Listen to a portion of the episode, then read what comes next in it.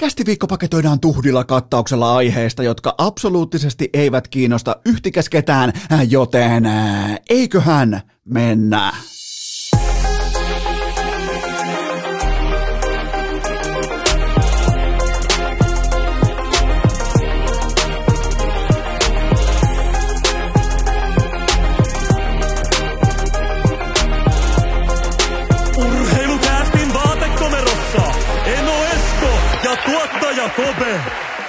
Tervetuloa te kaikki mitä rakkahimmat kummikuuntelijat. Jälleen kerran urheilukästin pariin on perjantai 11. päivä maaliskuuta ja minä Eno Esko ja tuottaja Kope. Meillä on yhteinen haave, meillä on yhteinen tavoite ja se on hyvin vaatimaton, se on hyvin pienimuotoinen, mutta me ollaan jonkin verran otettu siitä ää, taakkaa selkäämme viime kuukausina, oikeastaan viimeisen puolen vuoden aikana, kenties tämän ää, neloskauden tiimoilta, että saataispa me yhä enemmän porukkaa liikkumaan, kuntoilemaan, vähän nappaamaan happea, tiedätkö, vähän hikoilemaan. Eli urheilukäst on hyvinkin voimakkaasti ää, siinä kelkassa, siinä veneessä tällä hetkellä, että toivottavasti, me tuottaja Kope kanssa toivotaan ihan vilpittömästi koko sydämistämme, että ää, myös Kopen hyvin pienimuotoisesta sydämestä ja vielä pienemmistä kivistä, että te kuuntelisitte urheilukästiä nimenomaan ää, vaikkapa hiihtolenkillä, juoksulenkillä, ää, kävelylenkki, mikä tahansa, pikkuhiki, pikkukuntoilu, ehkä vähän maailman ongelmia sivuun, kenties joku mukava luonto siihen, ehkä lintu laulaa taustalla, ää, puro saattaa solista. Ei tarvi edes nähdä ää, sauva kävelevää Juhamatti Aaltosta jossain siellä horisontissa, vaan kelpaa ihan se hetki, se tilanne, pikkukuntoilu ja siihen kylkeen urheilukästi. Tämä on se, ää, tästä on tullut yhä tärkeämpi ja tärkeämpi osa-alue urheilukästiin identiteettiä viimeisen, sanotaanko parin vuoden aikana, mutta nyt totta kai vielä tähän kautta. Jotenkin kaiken tämän koronapaskan, kaiken tämän jälkeen tuntuu, että urheilukästin pitää ottaa voimakkaampaa roolia nimenomaan sen tiimoilta, että ei ainoastaan puhu siitä, että lähdetään kuntoilemaan, vaan minä no melkein tekisi mieli sanoa myös tuottaja Kope, mutta me myös kannetaan tavallaan oma soihtumme tässä asiassa, että yritetään vähän niin kuin näyttää eteen, että hei, Äh, käydään kuntoilemassa, pidetään pääkopasta huolta, pidetään ää, äh, nimenomaan siitä huolta, että ei koronan verukkeella jumiduta mihinkään ää, äh, kotisohvalle tai etätöihin tai passivoiduta, vaan käydään, ää, käydään kuntoilemassa, käydään kuntosalilla, käydään hiihtämässä näin poispäin, joten ää, te olette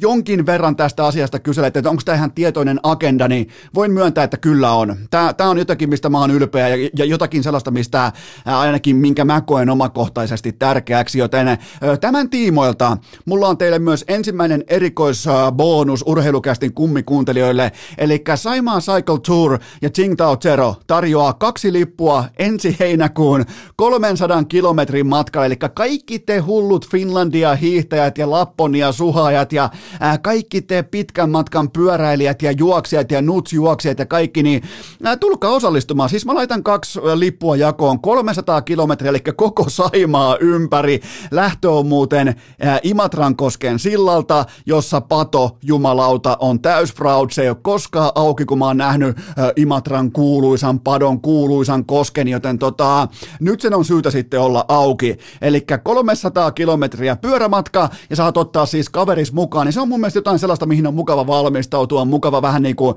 laittaa sitä ennen toistoja sisään ja mm, Äh, käydä pyöräilemässä, maantiepyöräilemässä. Eli lähtekää äh, tiiminä haastamaan itseään. Tämän tarjoaa Saimaa Cycle Tour ja Tsingtao Zero. Tsingtao Zero on tämän tapahtuman yhteistyökumppani, samoin kuin myös urheilukästin ää, äh, pitkän linjan yhteistyökumppani, joten liput tarjoaa Tsingtao Zero ja Saimaa Cycle Tour. Ja tämä on mun mielestä kiva juttu. Mun mielestä on kiva juttu, varsinkin te, jotka ette välttämättä vielä koskaan ole ajaneet 300 kilometriä. Mä en halua, että me ette osallistuu tuohon 85 kilometriä, koska sen mäkin pystyn vetämään koska tahansa mun gravel-pyörällä. Joten nyt urheilukästin kummikuntajat osallistuu nimenomaan tähän 300 kilometrin päämatkaan. Ja miettikää, onhan toi kahden lipun paketti, se on kuitenkin arvoltaankin 300 euroa. Joten tota, mä laitan tästä pienimuotoisen kilpailun mun Instagramiin.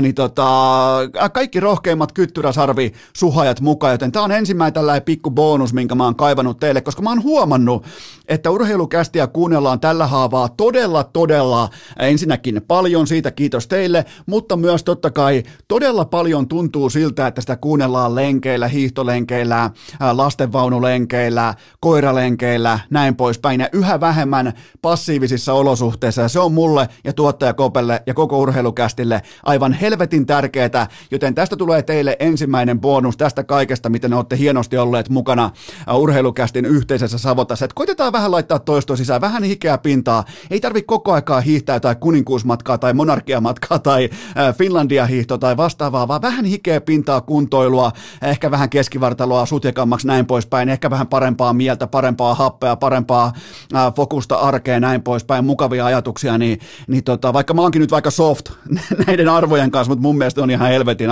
tärkeitä ja merkittäviä, joten tota, Äh, Simon Cycle Tour ja Tsingtao Zero äh, sinne hatun nosto, nimittäin ne heitti tällaisen erikoispalkinnon jakoon. Ja siitä siis otat kaverin mukaan ja lähdette koko Saimaan vetämään maantiepyörillä tai millä tahansa munamankeleilla ympäri 300 kilometriä ää, äh, Imatran kosken sillalta sekä lähtö että paluu, joten siinä saa laittaa toistoa sisään ihan huolella, joten siinä on teille rakkaat kummikuuntelijat ensimmäinen pikku bonus. Ja kiitos siitä, että laitatte niitä toistoja sisään ja pidätte kuntoilustanne huolta nimenomaan urheilukästin tahdissa. Sitten ensimmäiseen varsinaiseen segmenttiin, joka käsittelee NHL, mutta konteksti napataan poikkeuksellisesti NFLn puolelta.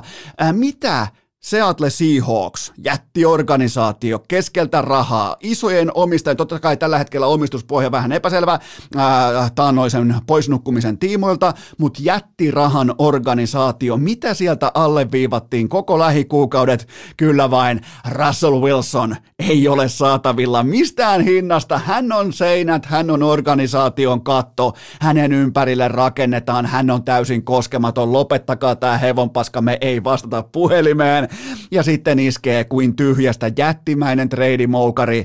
Russell Wilson on kaupattu Denver Broncosiin vanhan liiton blockbuster-diilissä, jossa toinen saa megaluokan tähtipelaajan ja toinen taas antaa eteenpäin kaiken, mitä niillä on liittyen tulevaisuuteen, joten tota, se siitä oikeastaan, mä en enää tätä niinku, mä en nyt pitäydy enää NFLn puolella, koska mä käyn tämän treidin läpi tuolla myöhemmin NFL-osiossa, mutta peilataanpa tätä retoriikkaa vasten sitä, kun hypätään NHL-maailmaan ja suomalaisittain kevään ylivoimaisesti mielenkiintoisimpaan NHL-tähteen Patrick Laineeseen, joka painaa tällä haavaa 0,58 urnaa per ilta, eli hän on täyden kauden mitassa 48 kaapin tahdissa. Mitä sinitakkien organisaatio on tehnyt viimeisen kaksi tai kolme viikkoa? Nimittäin GM Kekäläinen on parhaansa mukaan luonut mediaan näkymän siitä, ettei Laineesta ole edes keskusteltu, eikä hänestä oteta puheluita vastaan. Kekäläinen nimittäin, hän meni niinkin pitkälle, että hän peräti kiroili. Mä alan, äh, alan vähitellen, varmaan pitää käydä kerran polkemassa nyt lumihangesta toi Saimaa Cycle Tour läpi 300 kilometriä, että mä pääsen tavallaan eroon siitä, että Jarmo Kekäläinen kiroili. Niin tota, ja mehän siis urheilukästissä me ollaan kiroiluvapaalla alueella ja minä ja tuottaja Kope me paheksutaan kekäläisen tuhmaan kielen käyttöä. Mutta on hyvin mielenkiintoista, että kekäläinen on työntänyt oikein työntämällä, ollut medialle saatavilla tästä aiheesta ja kumonnut kaiken, kieltänyt kaiken ja nyt se on esillä Atletikissa, TSNllä, ESPNllä, että hei, kekäläinen ei ota vastaan puheluita Patrick Laineesta, kekäläisen mielestä koko spekulaatio on täysin moraalitonta ja tämä on myös täyttä paskaa. Ai jumala, tuli itse kirjoittaa vielä toistamiseen. Nyt, nyt ei kulje Eno Eskollakaan, mutta, mutta tota, huomaatte varmaan, mitä Kekäläinen on tehnyt. Hän, hän, hän siis, hän on pelannut peliä todella laadukkaasti tähän pisteeseen saakka, nyt kun on suurin piirtein tästä päivästä eteenpäin reilu viikko NHLn pitkästä pitkästä aikaan odotetuimpaan trade deadlineen. Joten tota, mä kysyn teiltä, kuulostaako tutulta? Ailahteleva tähtipelaaja, suuntaansa etsivä organisaatio ja puheluihin ei vastata. Tismalleen sama narratiivi kuin Seattle Seahawksin tiimoilta, kun he eivät kaupanneet Russell Wilsonia, koska hän oli koskematon. Joten hypätäänpä toviksi GM Kekäläisen parin tonnin mittatilauspukuun. Ja on muuten hieno puku. Meidän pitäisi tietää se. Me fanithan ollaan se myös maksettu. Mistä leffasta kyllä vain.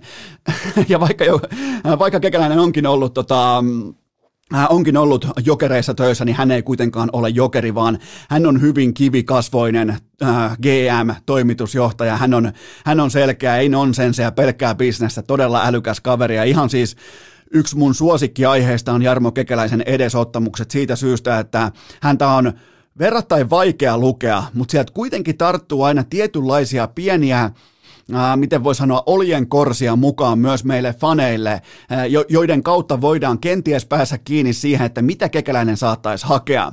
Joten hypätään nyt siihen muutaman tonnin mittatilauspukuun. Nimittäin GM Kekäläisellä on sauma kääntää ongelman mököttäjä Pierre-Luc Dubois ensinnäkin Jack Roslovitsiin, josta on tullut ihan oikea NHL-pelaaja. Tämän lisäksi hänellä on mahdollisuus puristaa laineesta aivan älytön, hävytön, megalomaaninen hintalappu irti tässä ja nyt, nimenomaan tässä hetkessä seuraavan viikon aikana. Ja mitä epätoivoiset NHL-organisaatiot etsivät? Ne tietenkin, tämä on ihan täysin, tavallaan kysymys sisältää myös vastauksen. Ne etsii tietenkin toivoa. Laine on toivoa.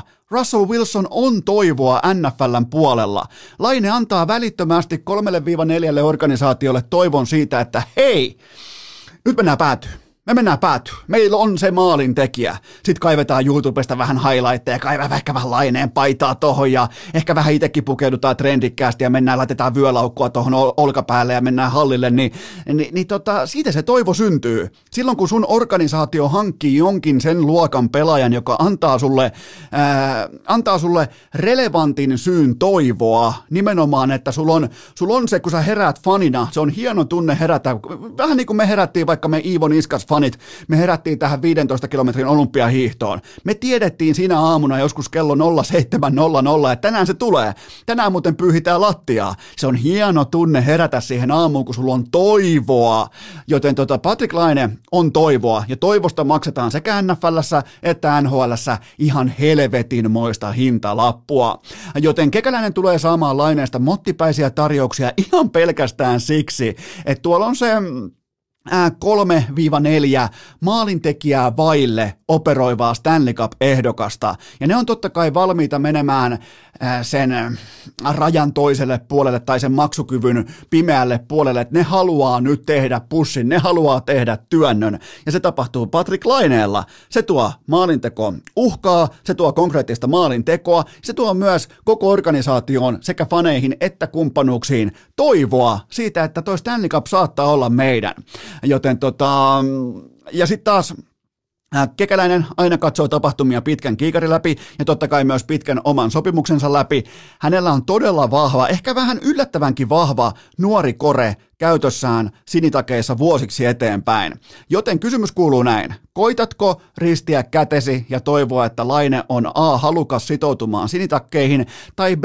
jatkossakin tehokas? Me ollaan nimittäin, kukaan ei enää edes muista sitä, että Laine oli vuosi sitten aivan täysin paska. Sitä ennen oikeastaan vielä pahempi fiasko. Eli nythän meillä on tulikuuma laine. Meillä ei välttämättä ole stabilisoitunutta lainetta, joten öö, kysy, ja jatkokysymys kuuluu oikeastaan näin, että mm, kekäläisen asemassa, että operoitko pitkässä aikajanassa nimenomaan siten, että Pierre-Luc Dubois on käännetty laatupelaajaksi ja kahdeksi viiva kolmeksi, jopa neljäksi tulevaisuuden kulmakiveksi jo mm, e, etukäteen vahvan nuoren koren ympärille.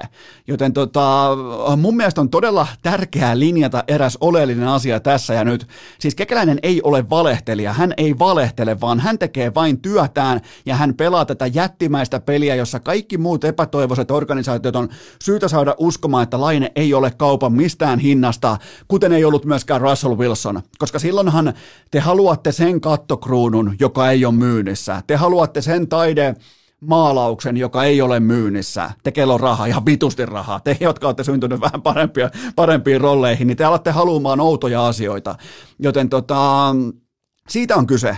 Siitä on kyse. Tässä on pelattu sänky todella kauniilla tavalla sitä varten, että joku maksaa laineesta ihan höpö, höpö summia. Ja nimenomaan näkee äh, tavallaan niin kuin miten voisi sanoa, näkee hyvin rajatusti vain lähiviikkojen tapahtumat, lähikuukausien tapahtumat. Eli se, miten Laine on ollut yksi NHLn tehokkaimmista ja parhaista pelaajista. Joten tota, luottakaa muuhun, luottakaa Eno Esko. Mä oon nähnyt Jarmo Kekäläistä riittävästi ja tässä on jättimäinen peli käynnissä. Eli juuri nyt, juuri tänä perjantaina – kun te kysytte multa, että mikä on mun stanssi tämän asian tiimoilta, niin mä uskon, että Laine on enemmän myynnissä kuin koskaan aiemmin, koska hänen hintalappunsa on korkeampi kuin koskaan hänen urallaan tähän saakka. Urheilukääst! Asiantuntemus yhtä pahasti piilossa kuin Kalle Rovanperän korvat!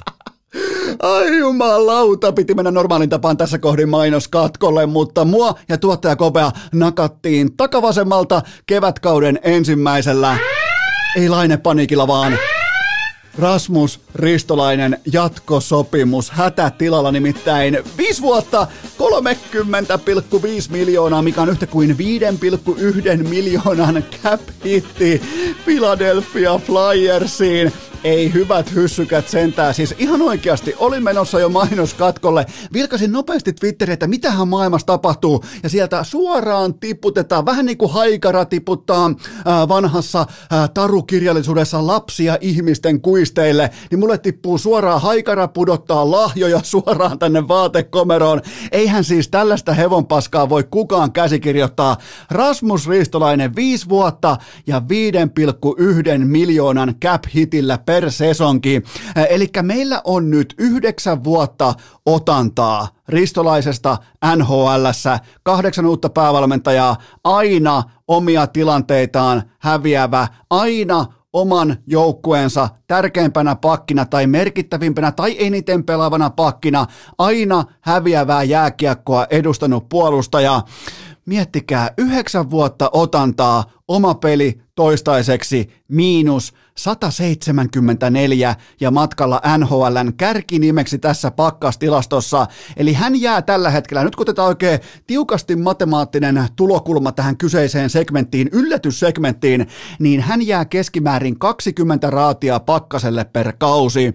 Eli toisin sanoen viiden vuoden kuluttua, nyt kun tämä aivan täysin absurdi hevonpaskapitoinen pellesirkussopimus on pelailtu loppuun, niin hänen lukemansa on urheilukästin projektion mukaisesti miinus 274, ja kuulkaa, se on yhtä kuin uusi NHL-pakkasennätys, eli tuokaa Bob Stevartia, tuokaa Alexander Daiglea, tuokaa ketä tahansa, nimittäin tällä hetkellä ennätys on vain 257 astetta pakkasta, joten Rasse, Rasmus Ristolainen on matkalla ihan selvästi ennätykseen. Hän pelaa fiasko-organisaatiossa, hän pelaa fiaskojääkiekkoa. Tämä ei voi johtaa mihinkään muuhun kuin kaikkien aikojen uljaimpiin pakkaslukemiin kerran uskomattoman kovan korvauksen per kausi. Mutta sitten ihan vakavissaan. NHLstä periaatteessa, sähän oot silloin siunatussa tilanteessa huippuurheilijana, kun ei tarvitse löytää 10, 15 tai 20 organisaatiota, ei tarvi koko aikaa pizzata, pitää vaan löytää yksi riittävän typerä ja vatipäinen organisaatio, joka maksaa edelleen ää, isosta koosta ja vihaisesta tuijotuksesta, vähän niin kuin vuonna 1974, ja sehän on totta kai Philadelphia Flyers. Eli Ristolainen pelaa aikuisuransa uransa toista kautta alle korvaavan pelaajan. Hän oli siis junnuna, silloin kun hän tuli ihan äh, kuoriämpäri poikana NHL, hän oli ihan täys fiasko silloin Buffalossa. Sitä ei lasketa, mutta sitten kun on pelattu isojen poikien aikuisten jääkiekko ensimmäisen oikean sopimuksensa jälkeen, niin jumalauta, tokaa kertaa tämä kausi menossa alta kaiken arvostelun, eli alta korvaavan pelaajan, eli tuot AHLstä kenet tahansa korvaavan pelaajan, niin Ristolainen performoituu syvän datan pohjalta häntä huonommin, tätä kyseistä korvaavaa pelaajaa huonommin, ja tässä alkaa kuulkaa olla jonkin verran otantaa jo pinossa. kultainen ohjenuora kaikessa NBA, NFL, NHL toiminnassa on totta kai se, että älä maksa hyvälle pelaajalle erinomaista hintaa, mutta älä myöskään maksa heikolle pelaajalle hyvää hintaa. Ja tässä maksettiin heikolle puolustavalle pakille, joka on muuten by the way yksi NHLn huonoimmista puolustavista pakeista viimeiseen yhdeksän vuoteen. Tässä maksettiin heikolle pelaajalle äärimmäisen OK-luokan hintaa, ja nimenomaan nämä diilit johtaa organisaatiotasolla fiaskoon. Se on hukkaan hukkaan heitettyä rahaa, se on poltettua rahaa ja sitä ei saa takaisin, koska NHLssä jokainen dollari on taattua rahaa ristolaisen Rasmukselle.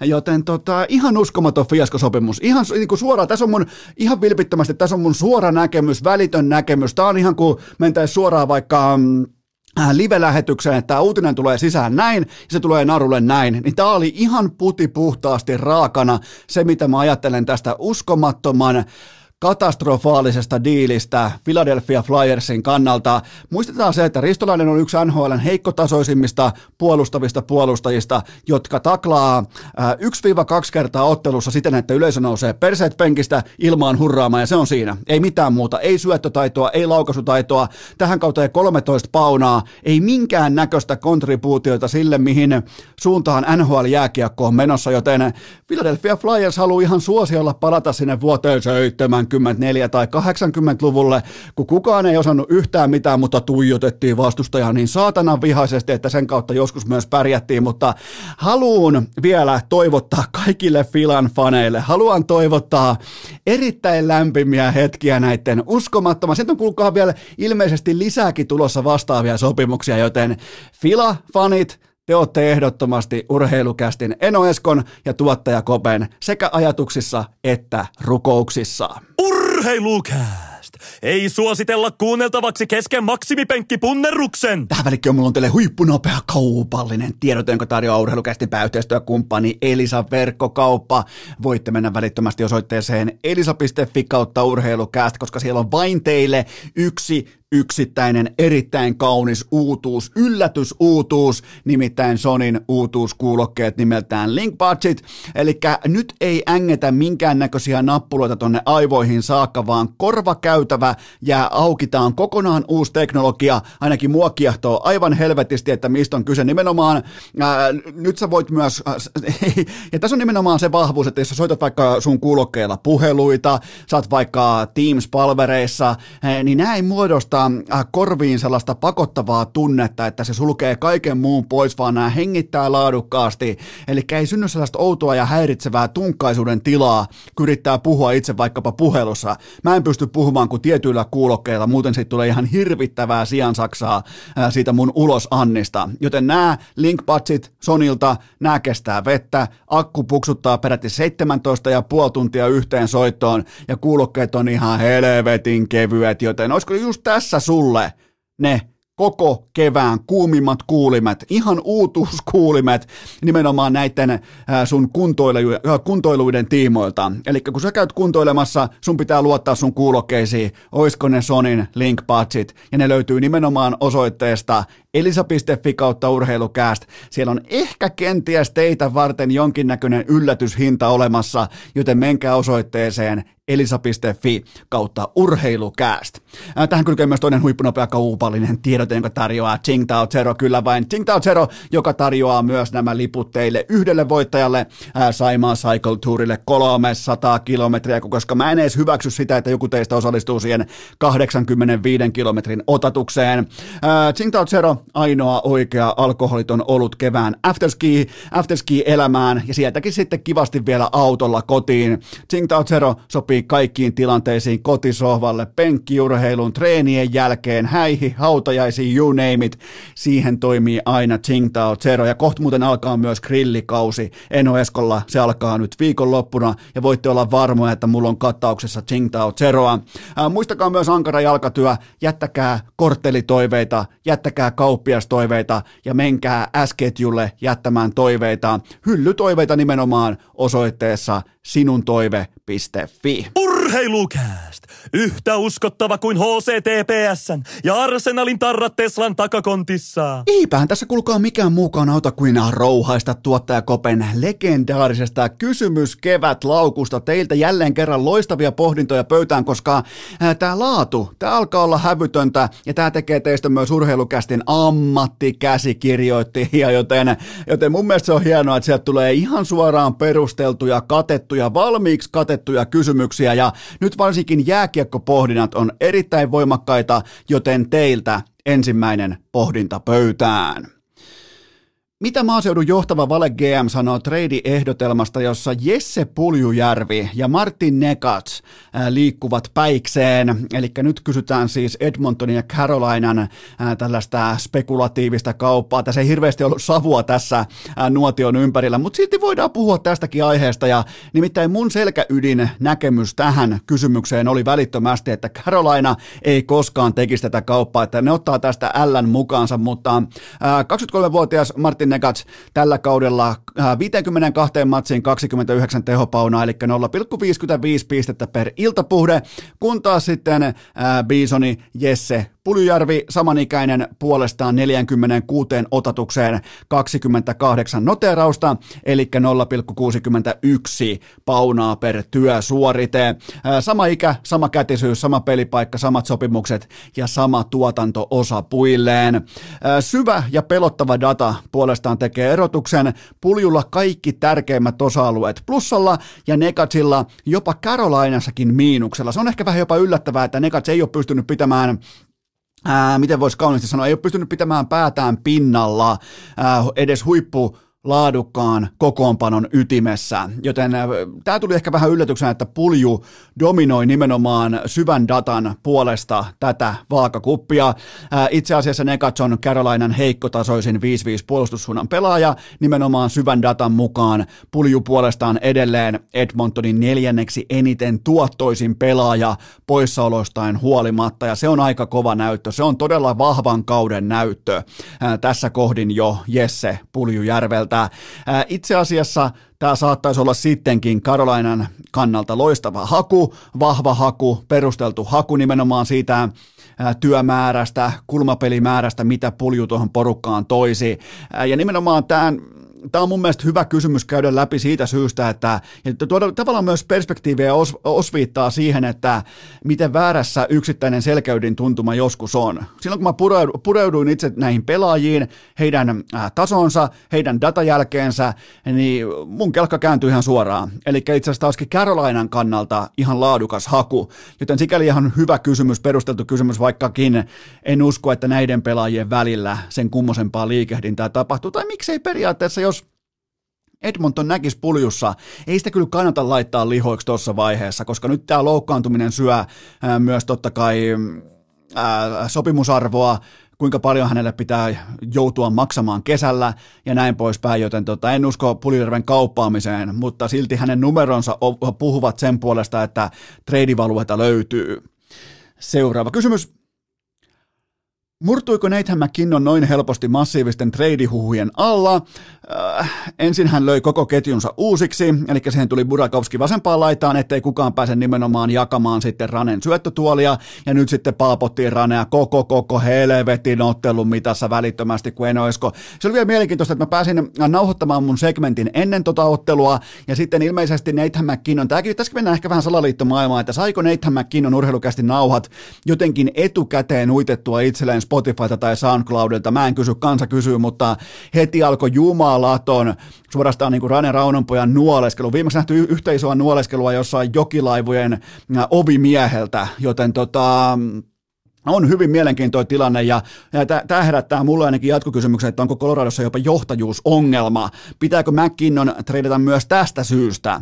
Nyt olisi mutta aika komeita kutsua Rane keväällä ennen tosipelejä vieraaksi urheilukästi ja ensimmäinen kysymys, pitääkö Nathan McKinnon treidata? Se olisi oikeastaan ihan hauska ottaa siihen Ranen kommentit välittömästi. Niin ihan, ihan suoraan eka kysymys, ei mitään tervehtimisiä tai mitään ähm, tavallaan perinteisiä konventioita siihen alle, vaan suoraan vaan, pitääkö McKinnon treidata? On ollut paljon paljon spekulaatioita, kansa on kysynyt todella paljon, pitääkö McKinnon treidata, joten siinä olisi Ranella aika hyvä pulla heti kärkeen, mutta äh, Colorado on kyllä aika hauska nippu.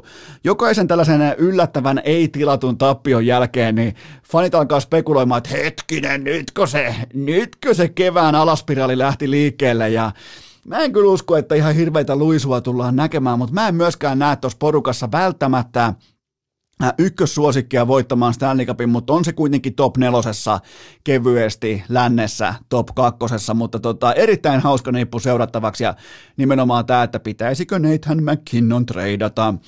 Seuraava kysymys. Onko Arizona Coyotesin hyökkäyspelaaminen NHLn uusi tie ja totuus? No ensinnäkin siellä mennään tätä tehdessä kolmen matsin voittoletkussa ja kahteen viime ototukseen peräti 17 uurnaa.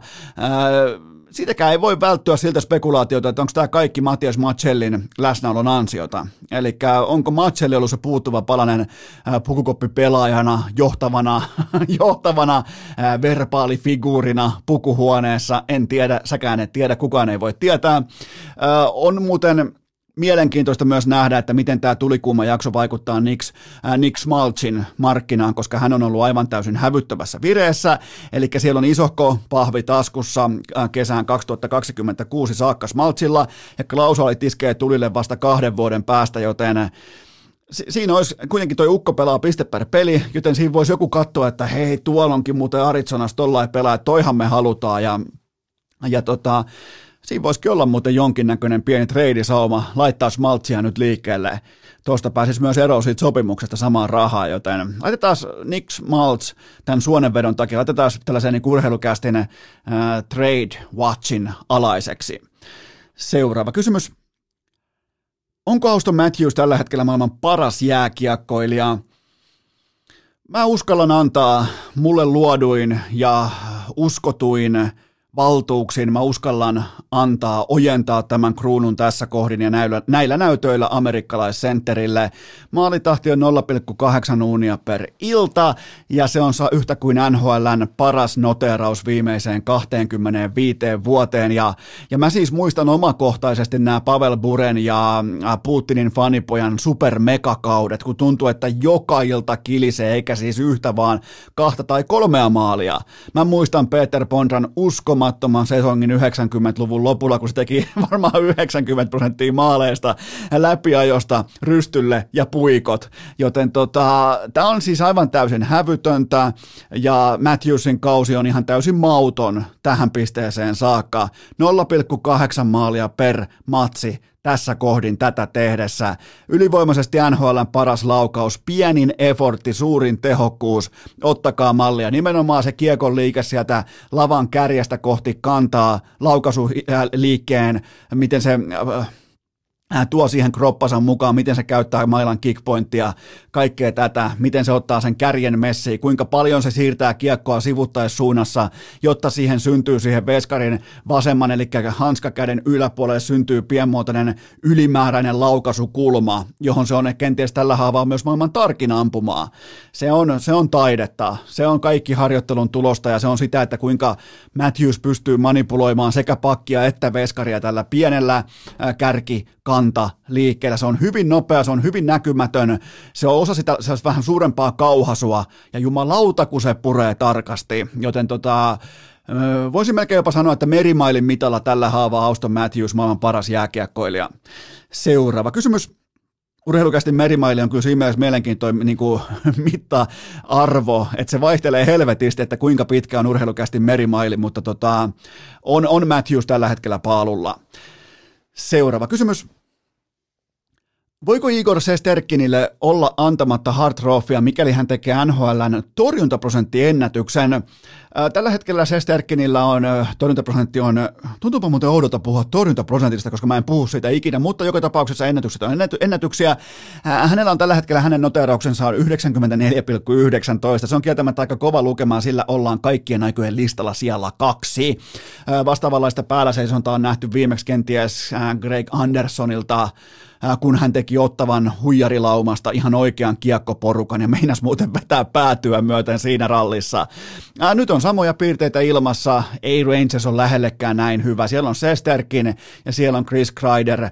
Ne murtaa kaikki rationaaliset kaavat tämän ensimmäisen, mm, sanotaanko, 55 matsin otannassa. Kaikki niin kuin järki on ämpärissä ollut jo pitkään tosta porukasta. Mä voin olla antamatta Hartin maalivahdille, vaikka sinne tulisi kaikki ennätykset. Se on mun linja. Mun mielestä Hart Trophy pitää löytyä kenttäpelaajista. Voin olla, että on tämän ajatuksen kanssa vähemmistössä, mutta se Vesina Trophy on ihan riittävästi jo sille parhaalle maalivahdille. Se on mun mielestä jättimäisen suuri kunnianosoitus jo muutenkin. Mun mielestä Hart Trophya ei pidä lähteä sotkemaan sinne, koska eihän Sesterkinin merkitys omalle joukkueelleen tällä haavaa kuitenkaan yhtä iso kuin Auston Matthewsin. Se ei vaan voi olla. Toinen on, toinen on masentamassa toinen on, miten voi sanoa, toinen on sammutuspeitteenä kadottamassa urheilun riamua, toinen on synnyttämässä sitä. Joten tota, mä valitsen sen ilon, mä valitsen maalisireent, mä valitsen maalilaulut, mä valitsen maalivalon, kuin että mä valitsen ne kieltämättä laadukkaat torjunnat ja päällä seisomisen. Se, se on mun lähtökohta viihdebisneksen nimeltä NHL-jääkiekko, ja siitä syystä mun heart ei tule ikinä menemään maalivahdille, ellei Ana, Ana sitten jos Antti Ranta murtaa tämän kaavan, niin silloin mä oon valmis, mutta ei kellekään muulle. No ehkä Juuse. Jos pitää reidet mintissä ja viikset naamalla, niin kuin mullakin on tällä hetkellä kunnon viikset, niin tota, siinä on mun lisäklausaalit tähän kyseiseen debattiin, mutta ei, mulle ei hard, ei mene maalivahdille. Ja Vesina on jättimäisen suuri merkittävä, laadukas, lajia kunnioittava palkinto, niin pidetään se siinä Vesinassa. Kiitos. Seuraava kysymys. Mihin Dallas Starsin 2017 draft-luokka asettuu kaikkien aikojen vertailussa? Äh, mun on pakko myöntää ihan suorilta, että, että tota, mulla ei ole riittävästi kokonaisvaltaista näkemystä läpi NHL draft-historian, että missä on se paras luokka tai paras – uh, haalittu kokonaisuus per kesä, joten mulla ei ole siihen riittävästi tonne, kun mennään pitkälle pitkälle menneisyyteen, niin yksinkertaisesti ei ole riittävästi substanssia, mutta uh, Dallasin drafti me voidaan käydä läpi, koska se on tämän organisaation suurin on, onnistuminen sitten vuoden uh, 1900 mitä 99 Stanley Cup finaalien jälkeen mun mielestä suurin yksittäinen onnistuminen. Joten palataan kesään 2017, jolloin muuten olin Puolassa juhannustraftin aikaa. Muistan tämän draftin siitä syystä erittäin hyvin, että siinä oli tätä isoa heiskasmaniaa ja hyppäsin siihen vähän niin kuin sivuvaunuun mukaan suoraan lennosta Puolasta käsin. Ei muuten tulisi mieleen tällä hetkellä lähteä ihan suoraan ekalla lennolla Puolaan, mutta äh, Dallas Stars sinä kesänä, sinä juhannuksena valitsi ykköskierros ja kolmos varaus Miro Heiskanen. Tuskin tarvii erillisiä esittelyitä. Ykköskierros ja numero 26, maalivahti Jake Ottinger, joka on nyt jo ykköspussari, äh, laadukas luotettava ykkösmaalivahti. Kakkoskierros ja numerolla 39, Jason fucking Robertson, yksi NHLn vaarallisimmista laitahyökkäjistä tänä keväänä vuonna 2022 ja koko draft-luokan paras pistekeskiarvo. Vitoskierros ja numero 32 Jacob Peterson voi kehittyä vielä ihan oikeaksi myöhäisheränneeksi NHL-pelaajaksi. Joten nohi neljä, miettikää, eli samana juhannuksena ykköspakki, nimenomaan franchise-pakki, ykkösveskari ja franchise ykköshyökkääjä, laitahyökkääjä. Ihan uskomaton toi noiden drafti 2017. Eli siinä on standardi. siinä on se rima, joka, joka mun mielestä on aika niinku maksimaalinen suoritus NHL-draftissa, ja tämä mahdollistaa nyt myös Tyler Seguinin ja Jamie Benin ulosheiton tässä ja nyt. Eli itse asiassa Dallasin tulisi liikkeet, tehdä liikkeitä kylmästi tässä ja nyt, jättää irti tai päästää irti menneisyydestä. Seguin ja Ben on menneisyyttä, niillä on todella vahva tulevaisuus edessä, mutta se tulevaisuuden kukkapenkki ei pääse kukkimaan, mikäli ne ei saa riittävästi aurinkoa, ja auringon edessä on tällä haavaa nämä kaksi ylipalkattua konkaria. Seuraava kysymys. Millä mielin seuraat Alexander Ovechkinin maaliennätysjahtia? No mä totean vain, että ei hän Ovechkin tee maaleja, vaan hän vapauttaa veskareita nollapeleistä. Joten tota, mä toivon koko sydämestäni, että jokaisen ottelun alla lauletaan Ukrainan kansallishymni. Nimenomaan aina kun Ovechkin on vieraskiertueella, niin aina lauletaan kuten Edmontonissa. Mahtava upea hetki ja toivottavasti joka paikassa tulee – niin kauan kuin Ovetskin ottaa selkeän standin sitä vastaan, että hän on automaattisesti sen puolessa tai sen puolella, että hänen suuren mentorinsa Vladimir Putinin verinen hyökkäys Ukrainaan on täysin hyväksytty. Ovetskin on tähän saakka sanonut vain, että hän on yleisellä tasolla sotaa vastaan. Hän ei määritellyt mitä sotaa, kenen aloittamaa sotaa, ja niin kauan kuin sitä ei tapahdu, se helvettiin rinnasta ja ukko helvettiin NHLstä. Hän on Putinin sodan kampanjaväline, muistakaa se. Muistakaa, kun se ylittää Jaageria tai ketä tahansa maalipörssissä, niin muistakaa, että Ovechkin ei tee maaleja, vaan hän vapauttaa veskareita nollapeleistä. Urheilukääst! Ykkösketjussa Inbox-Kari, Koiku ja tietenkin Putkaviljo. Mutta, mutta, mutta tähän välikköön mulla on teille huippunopea kaupallinen tiedote ja sen tarjoaa MySoda. Kyllä vain voit välittömästi mennä osoitteeseen mysoda.fi ja sieltä käyttöön koodi urheilu. Saat aivan kaikesta miinus 30 pinnaa alennusta. Se on ihan älytön alennus. Menkää osoitteeseen mysoda.fi ja käyttäkää koodia urheilu. Sillä miinus 30 pinnaa, herra Jumala, kaikesta pois. Ää, muistakaa MySodan oleellisimmat vahvuudet. MySoda Woody hiilihapotuslaite on valmistettu biokomposiitista, joka siis valmistetaan metsäteollisuuden ylijäämäraaka-aineesta, eli se on vastuullinen valinta, se on fiksu valinta, eli kaiken toiminnan keskiössä on ympäristöystävällisyys, suomalainen yhtiö, kaikki suunniteltu Suomessa, kuplat tuulivoimalla stadin kupeesta ja makutiivisteet Kuopiosta,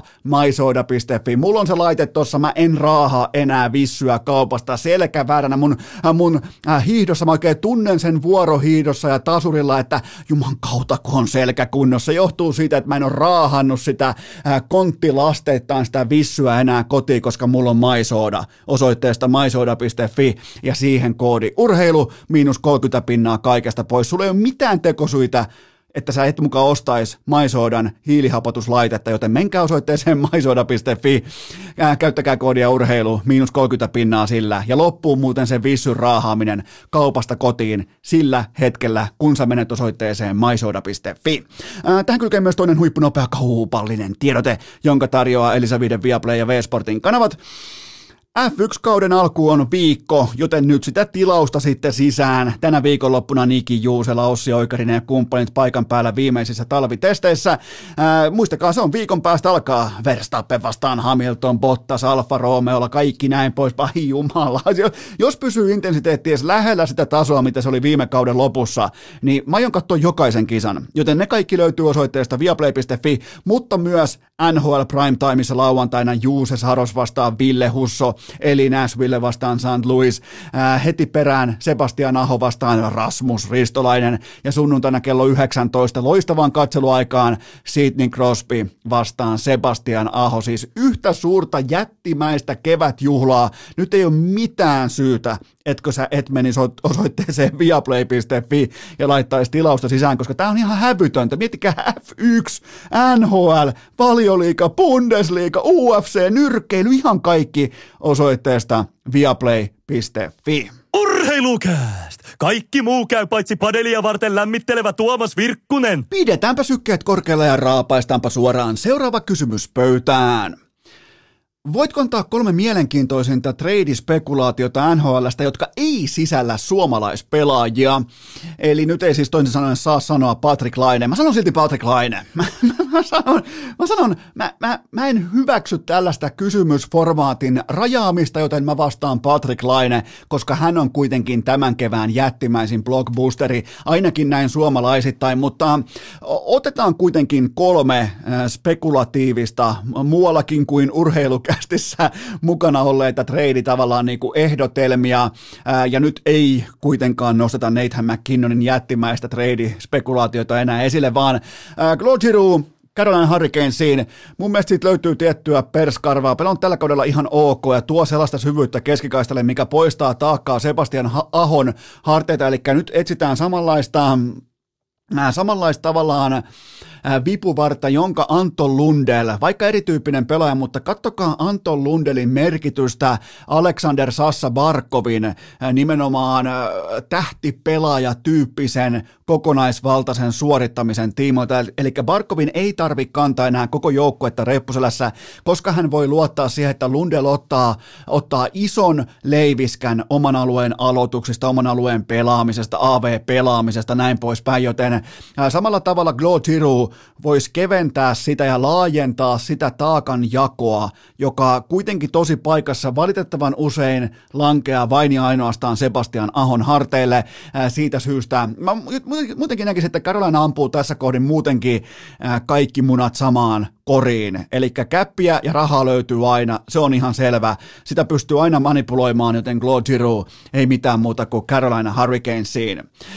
Sitten Marc-André Fleury, Toronto Maple Leafsiin. Mä, mä en luovuta äh, Fleurin kanssa, mä en, mä en, äh, tota, mä en vaan pysty luovuttamaan Kukka Anteron kanssa, eli Ää, nyt pitää tehdä kaikki mahdollinen sen eteen, ettei Auston Matthewsin uskomaton prime mene miltään osin hukkaan. Ei siis yhtään kevättä ei ole varaa hukata. Silloin kun Auston Matthewsin tämä ihan mieletön siis yksi kaikkien aikojen parhaista, varsinkin modernin jääkiekon absoluuttisesti paras maalintekotempo. Tämä ei saa valua hukkaa sillä, että kukaan ei ota kiekkoa kiinni keväisin.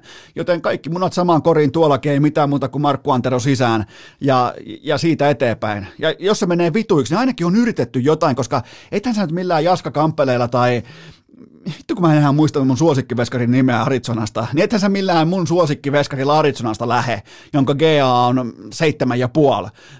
Joten tota, mä lähden tarjoamaan Fleuria Toronto Maple Leafsiin. Muistakaa, käppiä ja rahaa on aina.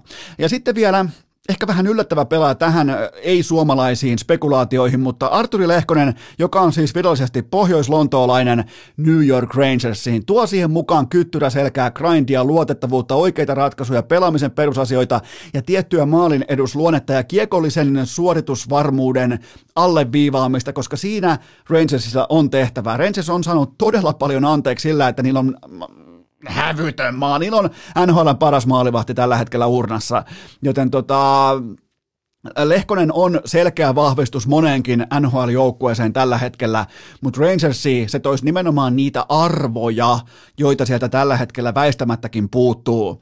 Joten muuten Arsi Lehkonen viimeiseen viiteen matsiin kuusi maalia ja kaupan päälle kaksi syöttöpaunaa.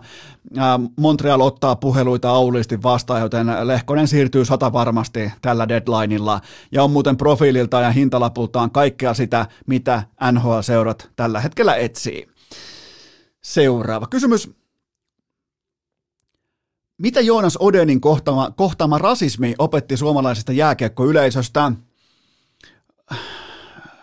Valitettavasti jälleen kerran sen, että lapset toistaa sitä retoriikkaa, jonka aikuiset hyväksyvät. Eli tämä on meidän aikuisten käsissä. Meidän pitää olla arkitasolla parempia ja jokainen voi punnita kohdallaan. Käytätkö sä rasistista kieltä tai someajan emojeita ilman tunnekuohua? Et käytä, joten miten yksi tahaton törmäys arkisessa iltapelissä saa sut sortumaan näin alhaiseen kielen tai emojikäyttöön tai mihin tahansa someraivoon? Siinä ei ole minkäännäkö, siinä ei ole mitään tekosyitä, ei minkäännäköistä järkiperustetta, ja nyt ei riitä se, että hei, mulla vaan keitti yli ja mä en ole rasisti. Sä tuot sun aidon, aidon itses esiin joko humalassa, paniikissa tai äärimmäisen suuttuneena, muista se. Anna ihmisille viinaa, rahaa tai valtaa, niin ne kertoo, ketä ne on. Ja se pätee myös paniikkiin ja äärimmäiseen suuttumukseen. Joten tota, meidän aikuisten pitää antaa parempi esimerkki. Meidän pitää pystyä kitkemään tässä vaiheessa Herran Jumala rasismi pois ilman kompromisseja. Me, me, ei voida, me ei voida siis olla sellaisessa jääkiekko-tilaisuudessa tai tapahtumassa, missä me katsotaan vaikka sormien läpi, jos vaikka kan, nuorempi kanssafani käyttää epäasiallista vaikka rasistista kieltä, äh, puhumattakaan, tai niin kuin sitten vielä tullaan someen, jossa on niin halpaa ja helppoa laittaa jostain nimimerkin takaa jotain banaani- tai apina-emojeita, jotka on niin me, meinaa vetää huuru. Me, me, me langeta itsekin tässä nyt niin kuin äärimmäisen suuttumuksen piiriin, mutta, mutta on, Tämä oli, tämä oli, tämä oli jääkiekon SM-liikalle, jääkiekon, suomalaisen jääkiekkoyhteisö, että tämä oli musta silmä. Tämä, on, tämä pitää ottaa vakavissaan ja tämä pitää kitkeä meidän aikuisten toimesta ilman kompromisseja pois. Eli jos tällaista käytöstä esiintyy vaikka jäähallilla, niin ei mitään muuta kuin elinikäisiä porttikieltoja perää. Ihan kylmästi vaan. Ei, ei, ei jääkiekkoyhteisö ei tarvitse rasistista katsojaa sinne kaukalon. Jos ei siellä osaa hillitä itseään jonkun satunnaisen kiekon tavoittelu yhteen törmäyksen keskellä, niin ja, ja sortuu sillä perusteella sortuu rasismiin, niin se ei ole ansainnut tulla enää ikinä jäähallille. Ei tämä ole mitään, ei tämä ole mitään toisen chanssin bisnestä tai mitään. Kylmästi ulos vaan. Se on mun linjaus näihin, joten tota, itse siitä tilanteesta vielä tämä Odenin, Odenin törmäys, niin ei siinä ollut mitään.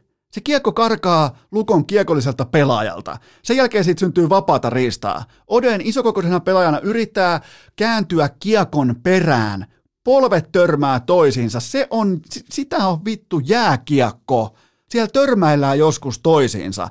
Ta- ja ne, tavallaan ne lopputulemat ja seuraukset voi olla äärimmäisen valitettavia ja vaikeita vammoja, polvivammoja, lonkkavammoja, pitkäaikaisia puujalkoja, kaikkea tätä pitkiä kuntoutuksia, kuuden kuukauden huileja, mutta jääkiekossa mennään kovaa. Sie- siellä mennään helvetin kovaa jokaiseen irtokiekkoon. Ja, ja siinä toimitaan vaistoilla, joten tota, siinä Odenin tilanteessa ei ollut yhtään mitään. Se oli ihan normaalia jääkiekkoa. Joten tota, ja kukaan, ja vielä palatakseni tähän rasismiin, niin muistakaa, jos kuulette selityksen, että mulla vaan keitti yli. Ja, ja sen jälkeen a, a, käytin vaikka N-sanaa tai käytin vaikka rasistisia emojeita niin älkää antako sen ikinä mennä läpi. Ei ikinä läpi. Se, että mulla vaan nyt hetkeksi keitti yli. Ei, se keitoksen hetki kertoo, ketä ihmiset on, ja meidän aikuisten pitää olla parempia. Seuraava kysymys. Voiko betoniporsaat jättää suoraan tältä keväältä Mikkeliin, kun Juhis menee sinne sekä sauva kävelemään että pelaamaan? Iltalehti uutisoi, että Juha-Matti Aaltonen siirtyy Jukureihin ensi kaudeksi ja sehän kelpaa meille lätkäfaneille. Ja tämä kertoo kieltämättä yhdestä merkittävästä asiasta, jos satut olemaan Jukureiden jääkiekkofani. Pelaajien viestinnässä tämä antaa mulle kuvan siitä, että päävalmentaja Jokisen arvosana on korkea. Eli JMA haluaa iskeä itsensä vielä kerran kovan vaatimuksen alaisuuteen ennen kuin hän alkaa lopettelemaan ja epäpellaamaan. Päävalmentaja Jokisen tyylistä ja keltanokkaisuudesta voi totta kai olla mitä mieltä tahansa, mutta tämä pelaajien keskinäinen viestintä, sitä ei voi väheksyä koskaan, koska Juha-Matti Aaltonen kaikkien näiden rahojen menestyksen ja uran pitkäkestoisuuden jälkeen, niin se ei menisi mihinkään puuhasteluorganisaation tai semmoiseen, missä päävalmentaja edustaa puuhastelua tai eh, ei-substanssia tai ei-aikuisuuden tilaa. Joten tämä on vah, todella vahva merkki. Nimenomaan niin tämä on vahva viesti koko Jukureiden organisaation kannalta. Miettikää, vuosi sitten Jukureilla oli kassassa 4300 euroa ja varma 15 sijaa edessä. Nyt niillä on, ne on kärjessä, kevät kolkuttaa oveen, niillä on ekat isot kalat haavissa jo ensi kauteen, niillä on aatu rätyä, niillä on, äh, niillä on tulossa, ja sana leviää. Sana leviää. Jos sinne tulee Juha-Matti Aaltonen, niin sana on silloin jo levinnyt. Joten tota, mä nostan hattua, mä olin oikeastaan kaikilta osin väärässä äh, niiltä osin, mitä mä oon Jukureista tuonut ajatuksia pöytään. Melkein kaikesta oikeastaan ihan kaikesta väärässä. Eikä se, en, mä, mä en ole oikeassa tai väärässä olla bisneksessä. Mä oon viihdebisneksessä, mä oon mielipidebisneksessä, joten tota, ei jos te mietitte tuntuuko se jossain, niin voin kertoa, että ei tunnu. Joten tota, hieno tarina ja, ja tämä on todella vahva viesti koko organisaation kannalta. Vaikka se on vain yksittäinen pelaaja, joka menee pelaamaan, niin, niin se viesti on paljon arvokkaampi kuin yksi Juha-Matti Aaltonen tässä kohdin.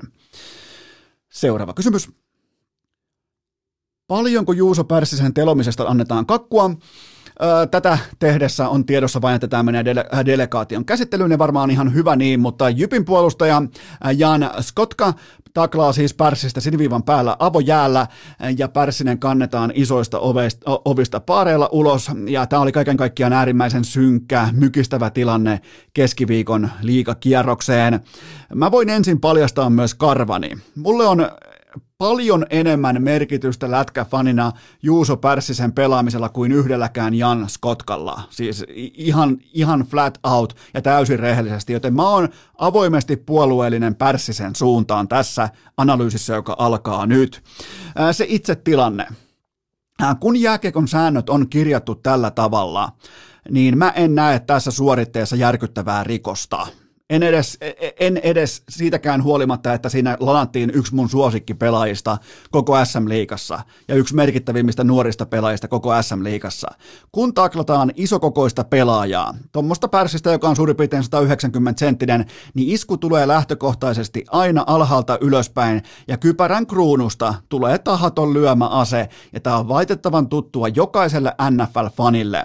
Eli kun mä katson frame kerrallaan tätä kyseistä taklausta, niin mä oon lukevinani, että mm, Pärssisen hitusen verran korkeammalla oleva pää retkahtaa eteenpäin, leuka kolahtaa vastustajan kypärään, nimenomaan kypärän kruunuun. Vaikka kontakti on hartia ja rinta, niin tapahtuu törmääminen äh, kypärän kruunuun, ja tämä aiheuttaa myös sitten mun, äh, nyt voitte pyyhkiä persettä mun kaikilla lausunnoilla, mutta tämä aiheuttaa mun mielestä sitten myös niin kuin hampaiden ja leuan todella kovan yhteen kolahduksen ja se aiheuttaa aivotärähdyksen. Siinä on mun se, mitä on saatavilla tässä kohdin tätä tehdessä tietoa ja nimenomaan se yksi kuvakulma, jota mä oon frame kerrallaan sahannut varmaan 20 minuuttia yhteen soittoon.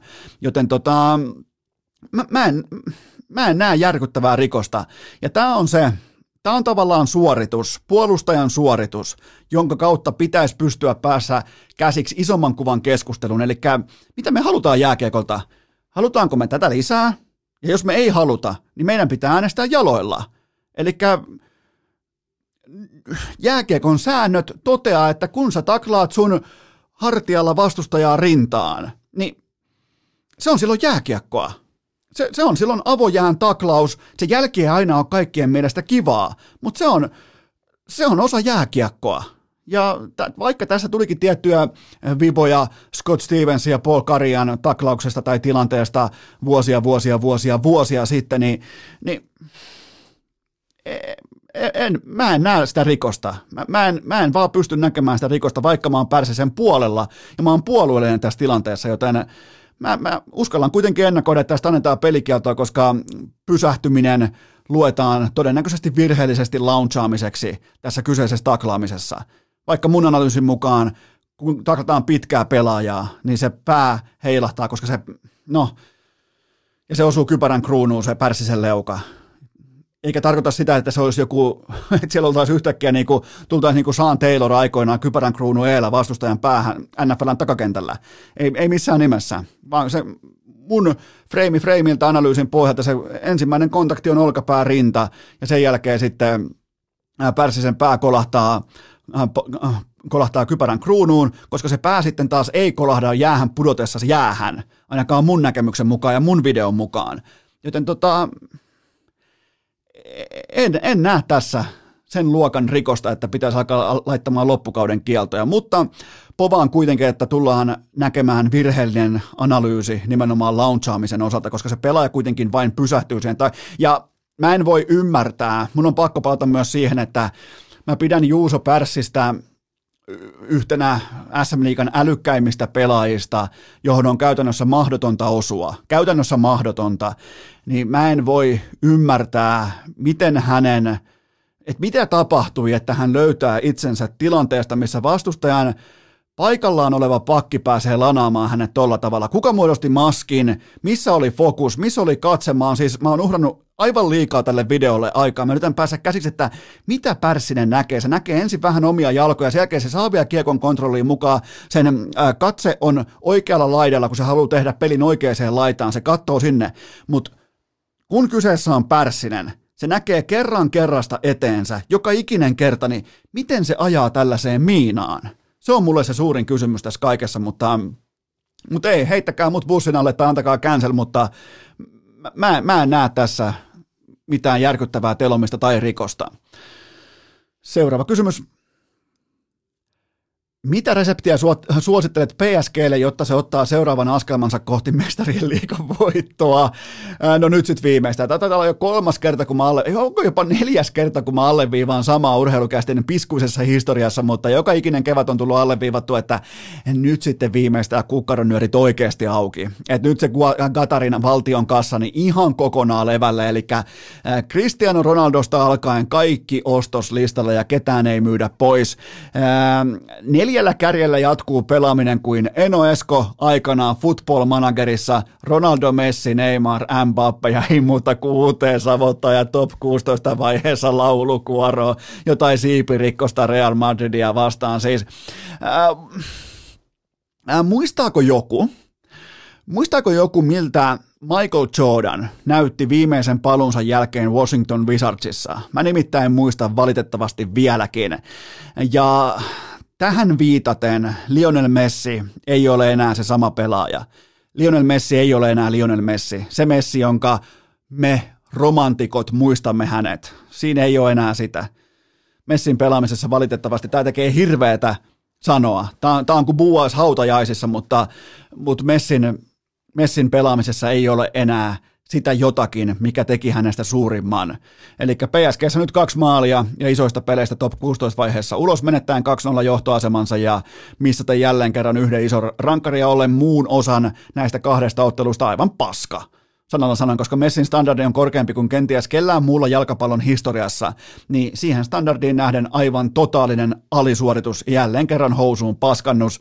Seitsemän pallon Doria, mutta Taru on nyt ohi tämä PSG-aikakausi on ollut ihan täys fiasko Messiltä ja koko PSGltä ja syyttävä sormi osa, o, o, osoitetaan tässä tapauksessa, koska aina pitää olla kuitenkin rehellinen. Ihan kaikkea ei voi itsestään myydä. Vaikka Messi on mulle kaikkien näköjen suurin, niin ihan mäkään en pysty kurottamaan niin pitkälle, että mä pesisin Messin kädet tässä tilanteessa. Niin syyttävä sormi osoittaa Messiin. Ihan täys fiasko. Tämä on siis uskomaton fiasko ja ollaan tultu peräti pisteeseen, että mun tekee mieli ummistaa silmät, kun Messi saa pallon, koska mä tiedän, että se poimitaan pois kuin pikkulapselta. Se, se on kammottava tilanne, koska mä oon elänyt 15 vuotta siinä euforiassa, että he, nyt se tapahtuu, nyt se tekee sen, nyt, nyt se tulee, ja, ja mitä ei tapahdu. Se on, se on ja, ja tämä on, tää on, isä aika kolkuttaa ovea ja, ja ainoa, ainoa ei, ei tässä niinku, mitä tässä nyt voi sanoa? Ei tässä oikein voi sanoa yhtään mitään. Eli ei.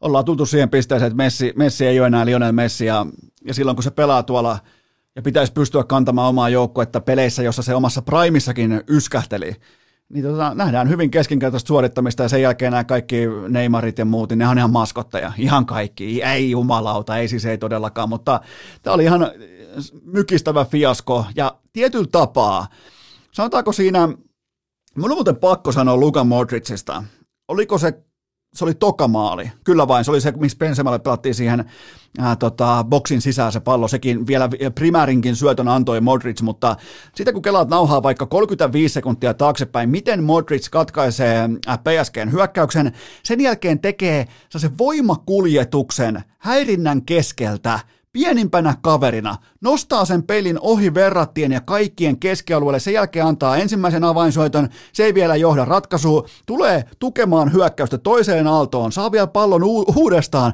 antaa primääri avain läpisyötön ja Benzema 2-1. Luka Modric, jumalauta mikä suoritus ja mikä pelin kääntö.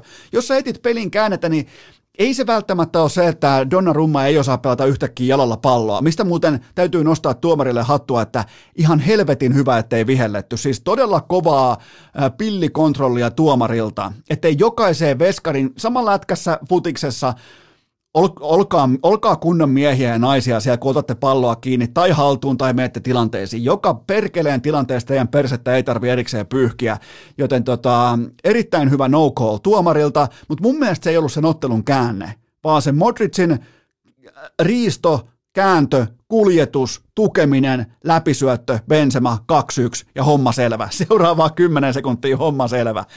Ja, ja se oli se Modricin käänne, tarjoama käänne oli se, mihin PSGn tavallaan sielu poistui elimistöstä, koska sen jälkeen me nähtiin, me, me, me nähtiin myös Virkkuselta aika eeppisiä suorituksia, mutta tota, kyllä se oli se Luka Modricin, kyllä se oli kuitenkin se jokaisen, ja, ja mun tekee, No ei mennä siihen, täällä on nimittäin lisääkin tuloskysymyksiä liittyen jalkapalloon. Hyvä, otetaan seuraava kysymys pöytään. Oliko keskiviikkoillan draama enemmän Realin laatua vai PSGn luokattomuutta? Tätä on kysytty verrattain aika paljon ja tämä oli vain ja ainoastaan PSGn housuun paskomista. Kokemään susimiehet ja Janakkalan setämiehet olisi pelanneet paremmin, kuten Tuomas Virkkunen armottomassa liekissään totesi paadelaukkunsa vierestä. Mun mielestä on turha romantisoida mitään voittamisen kulttuuria tai äh, Bernabeun valkoista balettia, ihan höpö höpö paskaa. Tämä oli PSGn ja Messin jättimäinen L, ja tämä on tietyllä tapaa myös Messin aikakauden päätös. Mä laitan, sen, mä laitan tähän, mä laitan maailman kauneimpaan jalka, jalkapallokirjaan, mä laitan tähän kohtaan pisteen se on nyt tässä. Se on surullista, mutta totta. Ja ainoa lohtu on se, että Ronaldo aloitti kuvista katoamisen muutaman päivän aiemmin kuin Messi, joten otetaan tästä vielä pien tupla mukaan, mutta niin se isä aika koputtaa ovea itse kullekin ja mun tekee suorastaan pahaa nuorten futisfanien puolesta, kun ne joutuu elämään harhassa, jossa kaiken maailman vitun Hollandit ja Mbappet korvais Messin ja Ronaldon. ei kuulkaa, ei kuulkaa sitten ihan lähellekään, mutta siitä mä oon aika iloinen, että saatiin todistaa kuitenkin tässä sukupolvessa, tässä aikakaudessa kahta kaikkien aikojen, jos mietitään ylipäätään kaikkien aikojen suurimpia urheilijoita, niin molemmat mahtuu top neljään vitoseen molemmat ilman minkäännäköisiä vasta-argumentteja. Seuraava kysymys. Osaatko antaa tilannekuvaa siitä, miksi Tuomas Virkkuselta putosi selostamossa monitori lattialle? Äh, no siinä oli paadelkassi vieressä, äh, mailat mukana, joten jokainen varmaan osaa ynnätä tämän ihan itsekin, että siellä varmaan otettiin muutamia lämmittelytoistoja sisään, nimittäin äh, sitähän harva tietää, että Janakkalan setämiesten Paadel-seuran edustaja, kapteeni Tuomas Virkkunenhan lähtee aina selostusmatsien jälkeen illalla vielä Paadel-vuorolle. Joten voisin kuvitella, että tämä legendaarinen 20 minuutin Rolex-ranteessa, ei kultakello ranteessa vedetty Paadel-lämmittely, mä voisin kuvitella, että se potkas sisään tällä kertaa vähän etuajassa. Virkkunen muuten mies käsittelee Mika Väyrystä melko rumalla tavalla tällä hetkellä Peetun Champions League-visassa. Mä ehdotankin, että tässä niin laitetaan jonkinnäköistä live-supporttia tai tai jopa olien korsi voisi tulla Mika Väyryselle tästä edespäin käyttöön Mestarien liikan visassa, jota Virkkunen suorastaan dominoi. Seemoren studio on totta kai tarkassa seurannassa ja mun mielestä tämän kevään näyttöjen perusteella heidän Mestarien liikan studionsa asettaa alan standardin Suomessa. Siinä on, siinä on tällä hetkellä kaikki kohdallaan. Ja täytyy sekin sanoa, että, että Littihän jäi, kuningas jäi, jäi kolmosviuluun siinä Peetun ja Väykän mahtavien kotiläksyjen, analyysin, datataulukkojen, kaiken. Ja huomasitko muuten, että ei ollut datajeesusta ollenkaan mukana tällä viikolla, eli on otettu palautetta, palautteesta kiinni. Ei sille vaan riitä. Sille ei vaan riitä sillä datanörtillä kertoa, että mitä, että tota, koska teillä on ne talentit siellä studiossa, ne erittäin laadukkaat, ulosanniltaan todella fiksut puhujat, niin älkää soittako kellariin kellekään. Pyytäkää ne datat sieltä kellarista ja antakaa vaikka väykän kertoa se data. Niin mä kuuntelen sen hyvin mielelläni ja katson sen. Joten tota, tämä on Seemoren studio on tällä haavaa alan standardi Suomessa. Erittäin, erittäin mallikasta toimintaa ja ollaan siis muutenkin on pakko sanoa, aina kun Suomessa aina silloin tällöin itketään jostain selostajasta tai jostain studiosta, niin me ollaan tututtu täällä sitten pikkusen verran hyvään laatuun. Tämä on siis laidasta laitaa, lajista lajiin, kanavalta kanavalle, niin ihan törkeä laadukkaat sekä studiot että itse otteluselostukset ja analyysit. Muistakaa se. Seuraava kysymys. Kävikö tässä Chelsea-saagassa juuri niin kuin uumoilit? No ainahan pitää olla erityisen tarkkana, kun miljardööreillä on yhtäkkiä kova kiire johonkin. Eli Roman Abramovich äh, perusti pöytälaatikkofirmaa yhtäkkiä, jonkinnäköistä holdingia, kunniayhtiötä. Hänestä tuli jonkinnäköinen taustapresidentti ja vaikka mitä, ja sen jälkeen piti myydä Chelsea yhtäkkiä, ja, ja sen jälkeen heiluteltiinkin sitten vähän jopa hävytöntä hyvän tekeväisyyskorttia Ukrainan tiimoilta. Eli hän kehtasi heilutella hyvän tekeväisyyskorttia Ukrainan suuntaan, jonne hänen hyvä ystävänsä Putsku Putin hyökkää verisesti. Joten tota, mun mielestä ei pidä yllättyä silloin, kun todennäköisiä asioita tapahtuu, eli brittien Brittien hallinto laittoi Abramovitsin omaisuuden jäihin. Ja tämähän tarkoittaa sitä, että ää, nyt on koko Chelsea jäissä. Ei lipunmyyntiä, ei seuran myyntiä, ei tuotemyyntiä, ei jatkosopimuksia, ei siirtoja, ei hankintoja. Eli tuo joukkue saa pelata pelit ja kausikaudet on voimassa, koska ne on myyty etukäteen.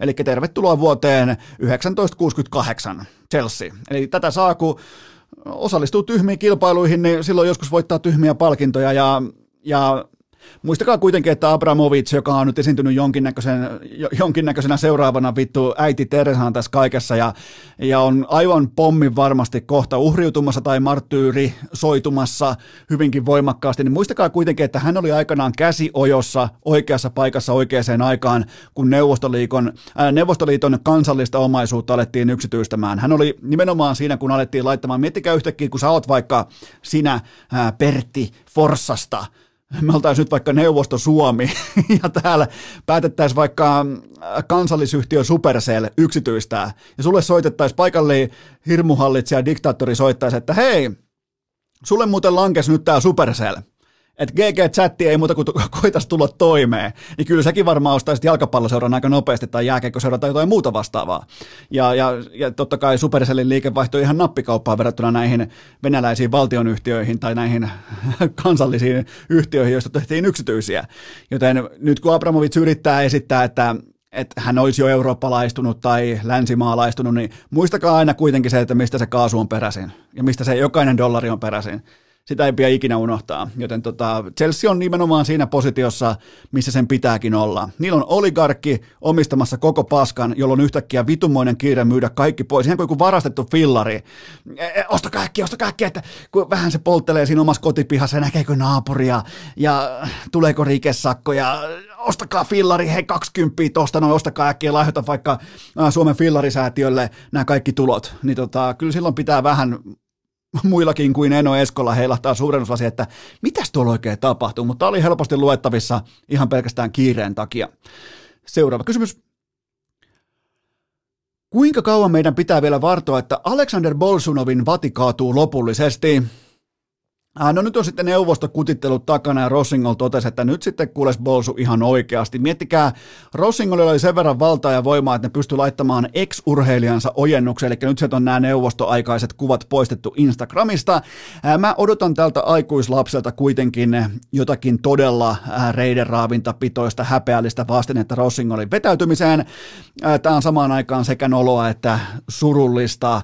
Nämä urheilijat ihan oikeasti tiedä, mitä tapahtuu. Heidän omalla kotipihallaan niillä ei ole tarkkaa tietoa ja vaikka niillä olisi tietoa, niin joku, niin kuin, muistakaa aina kapteeni Bolson, jonka Putin on ylentänyt kansalliskartin kapteeniksi, niin vaikka siellä voisi olla ehkä jopa tietoa, koska nämäkin on käynyt muun muassa tässä välissä Suomessa ja Norjassa, missä sä et vaan voi välttyä oikealta tiedolta. Sun ei tarvi ymmärtää sanaakaan Suomea, että sä ymmärrät, mitä vaikkapa Maikkarin tai Ylen uutisessa tapahtuu. Niin tota, siellä ollaan nyt voimakkaassa denialismin moodissa sen osalta, että mitä maailmassa tapahtuu ja tämä meidän pelastusoperaatio on menossa tuolla ja kyllä, kyllä kapteeni Bolsonaro, kyllä se vielä niin kuin vetää tämän homman aivan täysin vihkoon ja mä oon, mä oon valmis todella niin kuin häpeällisiinkin ulostuloihin vielä, nyt kun hän, hän vähän kerää vimmaa ja kiukkua, kun kukaan ei opastamassa. Ihan siis täys aikuislapsi. Seuraava kysymys. Mitä voimme odottaa? No niin. Mitä voimme odottaa Lauri Markkasen siipiravintolalta Jyväskylässä? No se täytyy mainita heti kärkeä, että nyt on vihdoin Laurilta oikeanlaista aidon NBA-tähden otetta. Enää puuttuu nimittäin autopesula ja yökerho, koska se äh, kultainen kolminaisuushan menee, että äh, siipiravintola, korjaan kanaravintola, chicken restaurant, autopesula ja yökerho. Mä otak sulle, että vielä kuitenkin ollaan autopesulaa ja äh, yökerhoa sorttina, mutta sama hengenveto uskalla myös toiveikkaana todeta, että nämä on mitä varmemmin nämä on myös tulossa. Ää, ei, ei, ei siis ihan vakavasti puhua näistä, ei liene Markkasen tiimoilta huolta, on kohtalaisen äh, fiksu kaveri, erittäin älykäs ja tarkka rahan käyttäjä, mutta tuosta muuten pakko sanoa tuosta autopesulasta ja yökerhosta, että sehän on sellainen kun NFL-pelaajat ja NBA-pelaajat tulee suoraan jostain kaduilta ilman ensimmäistä, muun muassa vaikka pankkitiliä, ne tulee, tota, niillä ei ole siis pankkitiliä, ne tulee, tekee sen ekan ison jättimäisen diilinsä, missä on se ihan hävytön allekirjoituspalkkio, ja sen jälkeen alkaa pohtia, että mitäs kaikkea tällä rahalla voi saada, ja miten täällä saisi pankista ja ne käy hakemaan jollain maltillisella kymmenen pinnan korolla. Ne hakee vaikka miljoonan lainaa, ne lupaa, että maksaa, ne maksaa vaikka 1,1 äh, miljoonaa takaisin vuoden päästä ja siis ihan älytöntä rahan käyttöä ja jostain syystä ne ostaa autopesuloita ja yökerhoja, nämä tota, kaduilta saapuneet NBA-tähdet. Autopesula. Kertokaa mulle, Kertokaa mulle, mikä juttu on autopesulassa. mikä, mikä saa ihmisen ostaa autopesulan? Koska siinä on pakko olla, se on pakko olla niin kuin huudeilla tai slummeissa tai se on pakko olla niin kuin katujen kasvateilla, se on pakko olla jonkinnäköinen statussymboli, että omistaa autopesulan. Koska mulle ei olisi niin kuin, sen mä ymmärrän, miksi ihmiset haluaa omistaa yökerhoja, mutta autopesula, ja näihinhän mennään sitten poikki niin ihan, kattokaa ESPN dokumentti Broke, Siinä näytetään, miten NBA ja NFL-pelaat menee poikki. Nimittäin tullaan todella korkeista rolleista ja aivan keskelle betonilattiaa. Eli tota, mutta joo, ei, Markkasen tiimoilta ei ole huolta tästä, vaikka nyt onkin ihan oikeita NBA-tähden elkeitä, mutta ää, kyseessä on se niin Jyväskylän Huuk-ravintola. Eli tuskin Markkanen on siinä ihan kokonaan yksinomistajana tai edes johtavana kokkina. Mutta nyt kun Lauri kuitenkin kuuntelee, niin mä annan tähän... Ää, Tällaisena tietynlaisena siipiveteraanina annan kotisiipiannoksen ainoan oikean reseptin. Siivet on siipiveikkojen pussista, kastike on huukin hotti, aurajuustodippi on huukin markkas pullosta ja oheen sitten vielä mummon pippurimaustetut lohkoperunat. Kaikki nämä niinku, äh, kierteet ja ristikot, ne heitetään hyllylle ja pippurimaustetut lohkoperunat, se on for the win, se on tupla V-tauluun, joten ja juotavaksi joko Tsingtao Zeroa äh, tai maisodalla tehtyä kuplavettä. Se on voittava kaava, voitte ottaa talteen, on riittävästi kokeilu erilaisia kokoonpanoja ja tossa on tupla arvoinen paketti. Seuraava kysymys. Miltä NBAn keväinen MVP-ralli vaikuttaa? No onhan siinä nyt ihan väistämättäkin Nikola Jokic paalulla ja sen jälkeen on Jannis ja Joel Embiid ja Jamorantti. Siinä on varmaan sen Tuossa on toinen nelikko ja kaikki muu voidaan mun puolesta pois sulkea. Jokitsin arvo omalle joukkueelleen on tästä nelikosta toki ylivertainen, joten MVP pysti pysyy samaan aikaan, tai niin kuin samalla takan reunalla Serbiassa, mihin se kuuluukin. Ja onnea muuten sitten vaan toimittajille, jotka aikoo äänestää väärin, koska no Jokitsin velipojat, ne ei pelleile, ne pitää Nikolan puolia. Jos olette nähnyt voitte laittaa vaikka Googleen äh, Jokic Brothers, niin on sitten sen näköistä jeppeä. Kun, oliko muuten, kuka siellä yritti käydä, oliko Jimmy Butler yritti käydä niinku jonkinnäköistä sanaharkkaa Jokitsin ja Jokitsin veljen kanssa, niin sekin totesi aika nopeasti, että okei, e, itse asiassa ollakin ihan hiljaa tästä asiasta, koska no Jokitsin velipojat, ne on siis ne todennäköisesti ne ei ainoastaan näytä ihan absoluuttisilta polveen ampujilta, ne todennäköisesti myös on sitä. Ja on kovan näköistä jeppeä, ei, niinku, ei todellakaan tee mieli vittuilla Nikola Jokitsille, kun katselee sen Broideja. Ja jos Jamorant voittaa tämän, niin se johtuu siitä, että se on paras tarina, ja on hyvin lähellä myös arvokkainta pelaajaa, mutta kyllä tämä kuuluu Jokitsille, koska mä en halua, että niiden, sen veljet tulee ampumaan mua polveen, ja kakkosena Morantti, ja sen jälkeen sitten Embiid ja sitten voi laittaa vaikka Jannis. Mutta siinä on erittäin hyviä pelaajia ja ihan, ihan laadukas MVP-ralli jälleen kerran kasassa. Seuraava kysymys. Kuka on Kevin Magnussen ja miksi hän vihaa tuottaja Kobeaa? Mun mielestä että pitäisi pystyä pikemminkin kysymään Hassin tallilta eikä viattomalta rengiltä, joka on siis tämä kyseinen kuljettaja. Mun mielestä ihan uskomaton ohiveto, että just kun oltiin saatu kerättyä tuottaja Kopen kanssa 37 euroa puuttuvasta miljardista, niin tulee tällaisia aika märkärättityyppisiä uutisia, ja me otetaan tämä Kopen kanssa, otetaan tämä vastaan hyökkäyksenä sekä tuottaja Kopen ajotaitoja, että myös hänen koiruutta vastaan. Joten kyllä tämä oli farssia. Ei varmaan tarvi erikseen alleviivata sitä, kuka on alkavan F1-kauden vihakuljettaja. Se on yhtä kuin Kevin Magnussen. Seuraava kysymys. Joko olet toipunut Nikita Masepinin potkuista?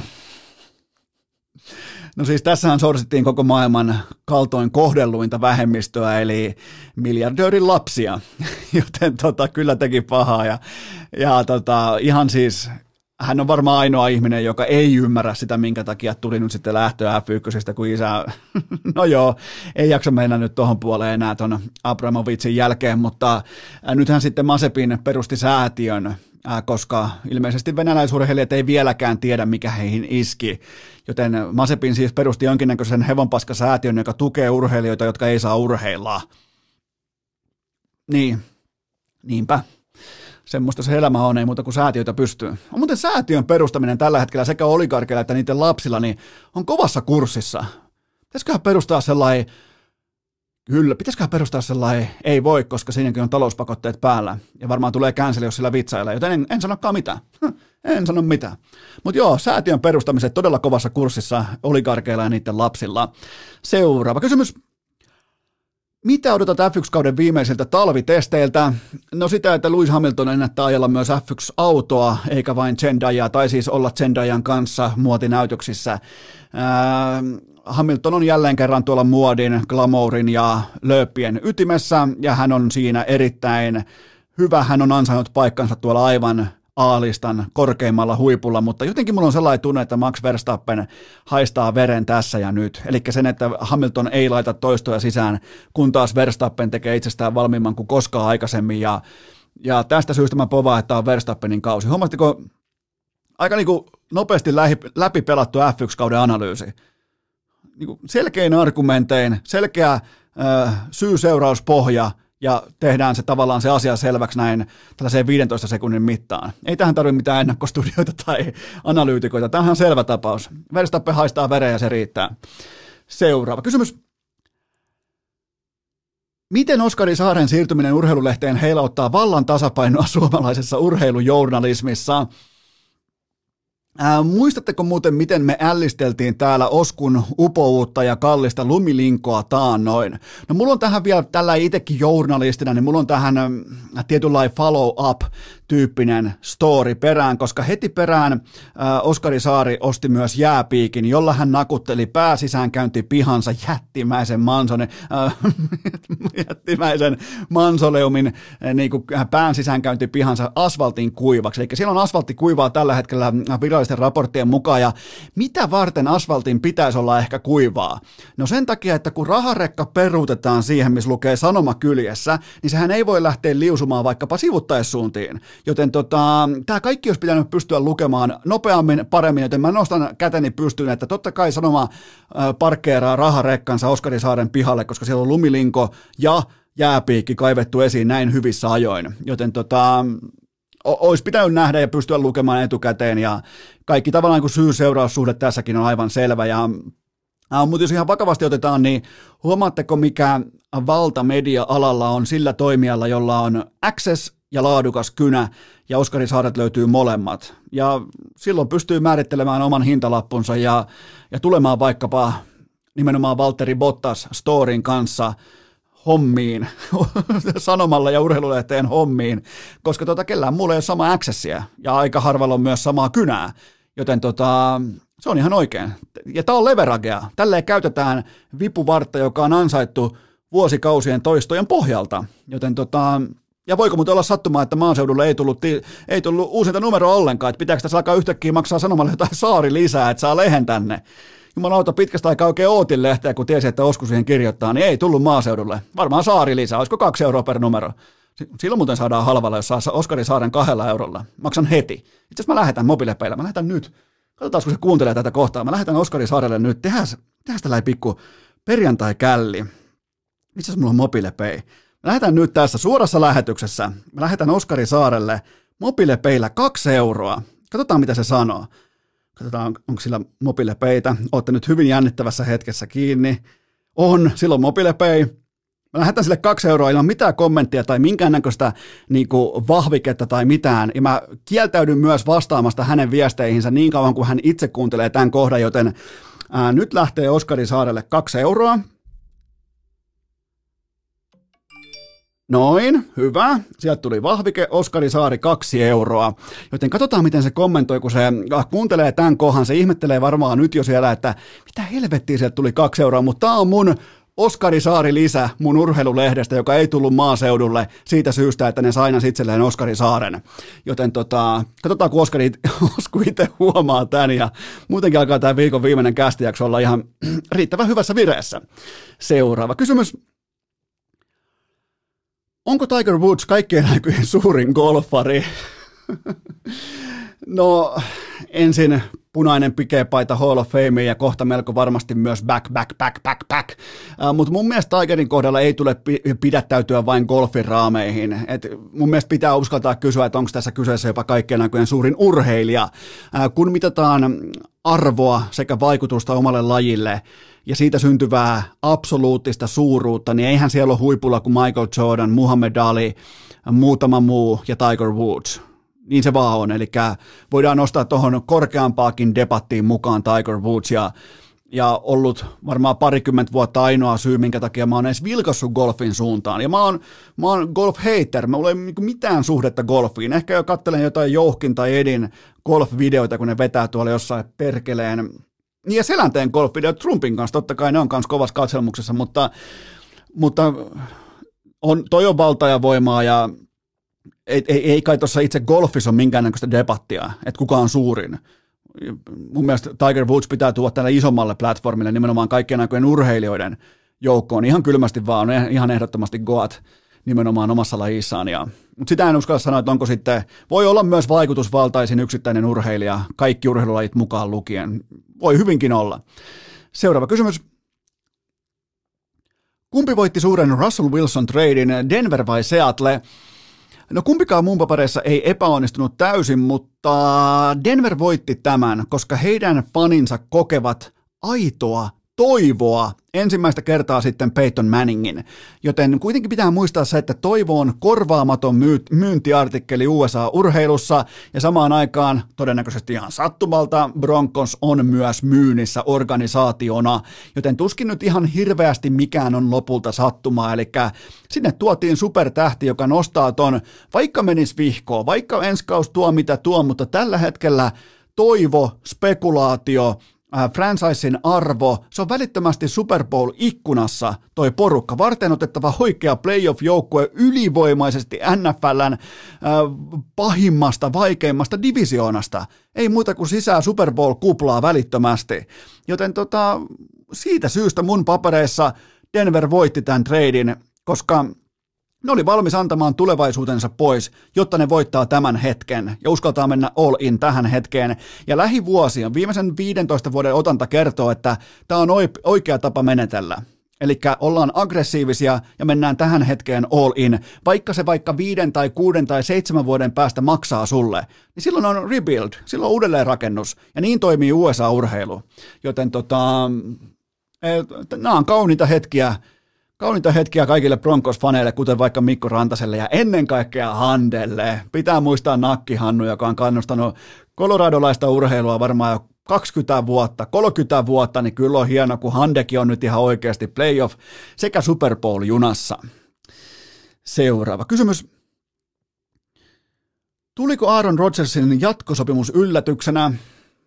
Ei, ei lopulta, vaikka totta kai nyt siihenkin piti luoda sitten ylimääräistä Rodgers-draamaa niin kuin joka paikkaan, mihin hän ikinä koskaan milloinkaan meneekään, mutta kaiken kaikkiaan aivan vitun vaikea ihminen noin lähtökohtaisesti. Ja puhuu paskaa sekä sopimuksistaan että rokotusstatuksestaan. Ja häntä ei pidä uskoa siinä, mitä hän sanoo omasta ammatistaan tai omista tekemisistään noin lähtökohtaisesti, mutta ja nytkin oli totta kai heti pakko päästä alfana oikaisemaan sopimuksen termejä ja lisätietoja, kun ne vuoti sitten julkisuuteen, mutta Rodgers halusi jäädä huumoridivisioonaan, siellä soi joka ilta Benny Hill taustalla ja siellä pelaillaan vähän Detroitia, Chicagoa ja Minnesotaa vastaan ja voitetaan divisioona aivan ylikävellen ensi vuonnakin ja pelataan se vähintään yksi koti playoff-matsi, mutta vaikka se Super Bowl-ikkuna on auki, niin minkä takia mun pitäisi jälleen kerran vielä kerran uskoa tähän kaikkeen?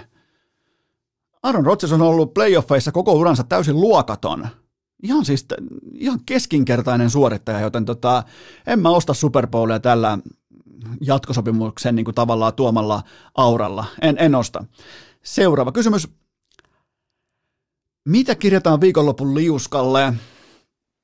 No se on varmaa, että mä aion osallistua Kulpetin voittoputkikisaan. Pitkästä aikaa voittoputkikisa ja sieltä aion myös voittaa palkinnoksi MM-kotilätkän liput, eli kyllä mulle toi Kulpetin äh, voittoputkikisa, se puhuttelee erittäin voimakkaasti tähän perjantaihin.